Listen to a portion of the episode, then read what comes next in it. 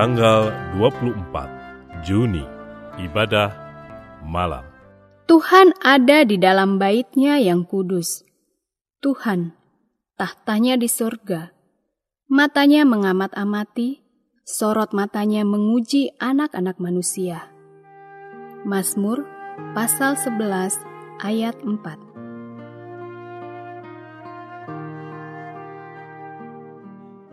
Mari meneduhkan, menenangkan, dan memusatkan hati kepada Tuhan. Saat hening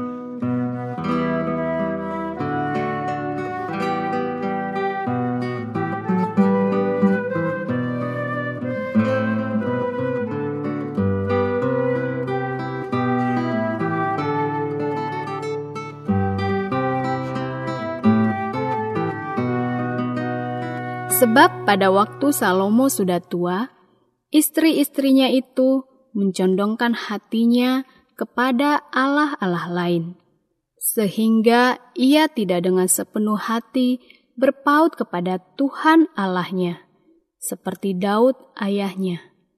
Demikianlah Salomo mengikuti Asitoret, Dewi orang Sidon, dan mengikuti Milkom, dewa kejijikan sembahan orang Amon.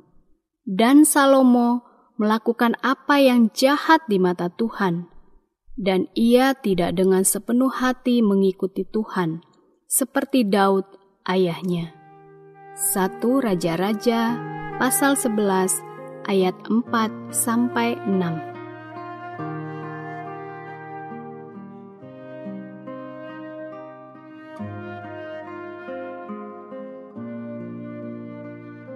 Orang yang dengannya kita bergaul karib akan sangat menentukan bagaimana keadaan dari hidup kita pada nantinya. Hal ini disebabkan oleh karena semakin kita akrab dengan seseorang, semakin berkurang kewaspadaan kita terhadap yang bersangkutan. Sedangkan semakin kita mengasihi dan memuja seseorang, maka semakin besar pula pengaruh orang tersebut terhadap diri kita.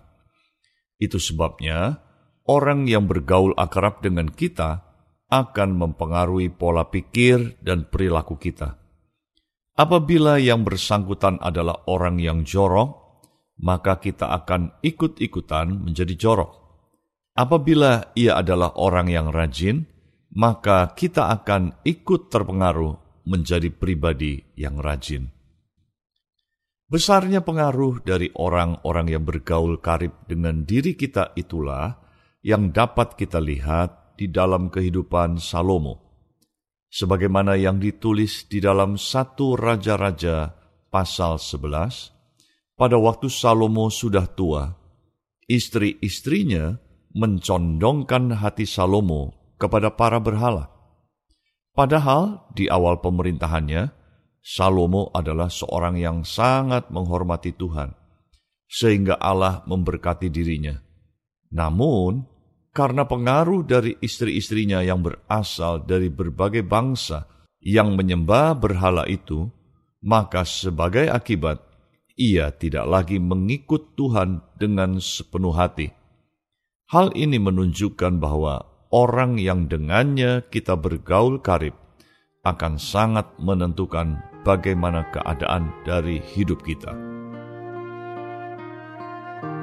Apakah orang yang bergaul karib dengan Anda di masa ini telah membawa pengaruh yang positif terhadap hidup Anda? Apakah buktinya? Tuhan, Engkaulah sumber dari hikmat, dan dengan anugerahmu, Engkau bersedia memenuhi hidupku dengan hikmatmu itu. Aku memerlukan tuntunanmu, agar supaya aku dapat membuat pilihan dan keputusan yang tepat di dalam hidupku.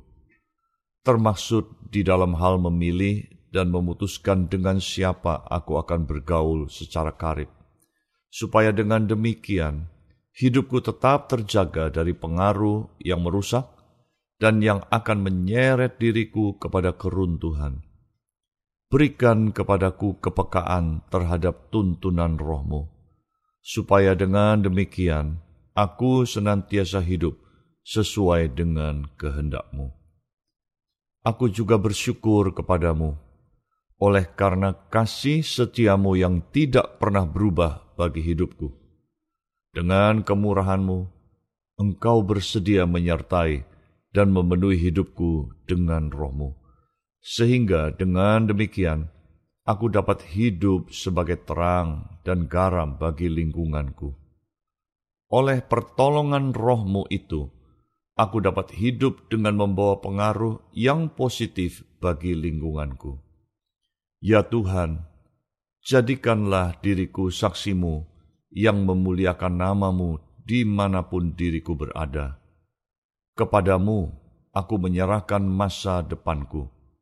Di dalam nama Yesus Kristus, Tuhan dan Juru Selamatku, aku berdoa.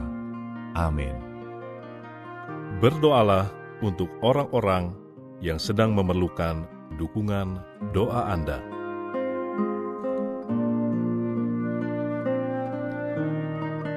Mari meneduhkan hati di hadapan Tuhan.